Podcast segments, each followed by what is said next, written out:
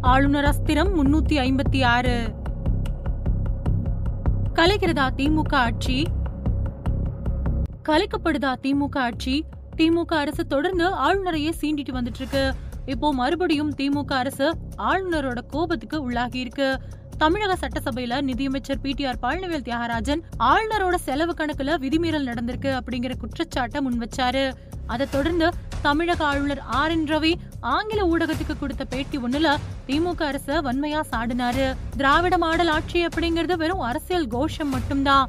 அது மட்டும் இல்லாம திராவிட மாடல் ஒரு காலாவதியான கொள்கை அதை உயிர் போட வைக்கணும் அப்படின்னு திமுக அரசு முயற்சி பண்ணிட்டு வருது. அதோட ஒரே பாரதம் ஒரே நாடு அப்படின்னு கொள்கைக்கு எதிராகவும் திராவிட மாடல் செயல்படுது அப்படின்னு சொல்லியிருந்தாரு ஆளுநர். அதே ஆளுநர் மாளிகை நிதி பத்தி பிடிஆர் பழனிவேல் தியாகராஜன் ஆளுநர் மேல சுமத்தி இருந்த குற்றச்சாட்டை பத்தி கேள்வி எழுப்பினதுக்கு அது முற்றிலும் அப்பட்டமான பொய் அப்படின்னு பதில் கொடுத்திருக்காரு ஆளுநர். ஆளுநரோட இந்த காரசாரமான கருத்துக்கு தமிழக முதல்வர் ஸ்டாலின் திமுக ஆட்சி அமைச்சு ரெண்டு வருஷங்கள் பூர்த்தி அடைஞ்சிருக்கக்கூடிய நிலையில கட்சி தொண்டர்களுக்கு கடிதம் ஒண்ணு எழுதியிருக்காரு. அதுல திராவிட மாடல் அரசு படைச்ச சாதனை திட்டங்களை பொறுத்துக்க முடியாம அதை திசை திருப்பக்கூடிய வகையில சிலர் திரிவு வேலைகளை செய்யறாங்க அப்படின்னு அந்த கடிதத்துல குறிப்பிட்டிருந்தாரு. அது மட்டும் இல்லாம ஆளுநரோட பேச்சுக்கு திமுகவோட அமைப்பு செயலாளரா இருக்கக்கூடிய ஆர் எஸ் பாரதி ஆளுநர் இந்த மாதிரி கட்சியை பத்தி பேசக்கூடாது. அவங்கவங்க தன்னோட வேலையை மட்டும் பார்க்கணும். அவர் இப்போ தன்னோட வரம்பு மீறி பேசியிருக்கிறாரு. அதனால அவரு ஆளுநரா இருக்க தகுதியே இல்லை அப்படின்னு தன்னோட கண்டனத்தை தெரிவிச்சிருக்காரு. இப்படி ஆளுநருக்கும் திமுக அரசுக்குமான மோதல் இப்போ உச்சகட்டத்தை எட்டி இருக்கக்கூடிய நிலையில முன்னூத்தி ஐம்பத்தி ஆறு பயன்படுத்தி திமுக அரசை கலைக்கலாம் அப்படிங்கிற பேச்சுக்கள் வெளியானதுனால பரபரப்பு ஏற்பட்டிருக்கு. அதிமுக சார்பில் வணிகர்கள் தினத்தை முன்னிட்டு சென்னையில் நடைபெற்ற விழாவில் முன்னாள் அமைச்சர் ஜெயக்குமார் கலந்துக்கிட்டு செய்தியாளர்களை சந்திச்சாரு.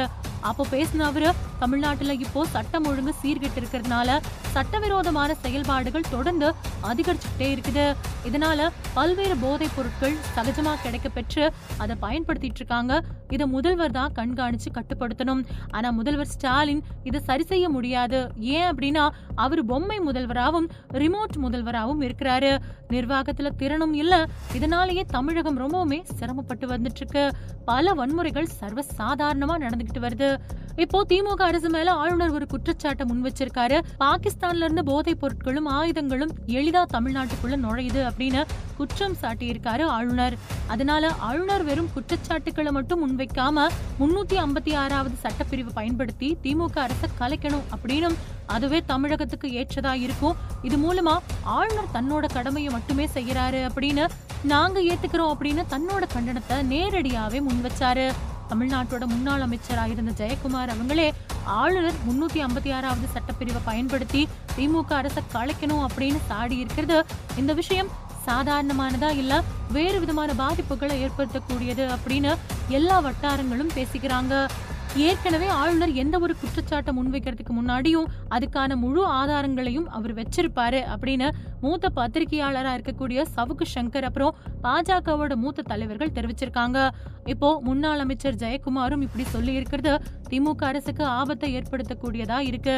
அது மட்டும் இல்லாம ஆளுநர் முன்னூத்தி ஐம்பத்தி ஆறாவது சட்டத்தை பயன்படுத்தி அரசை கலைக்கலாம் அப்படிங்கிற விமர்சனம் இப்போ எழுந்திருக்கிறதுனால அறிவாலயமும் பதட்டத்துல இருக்கு.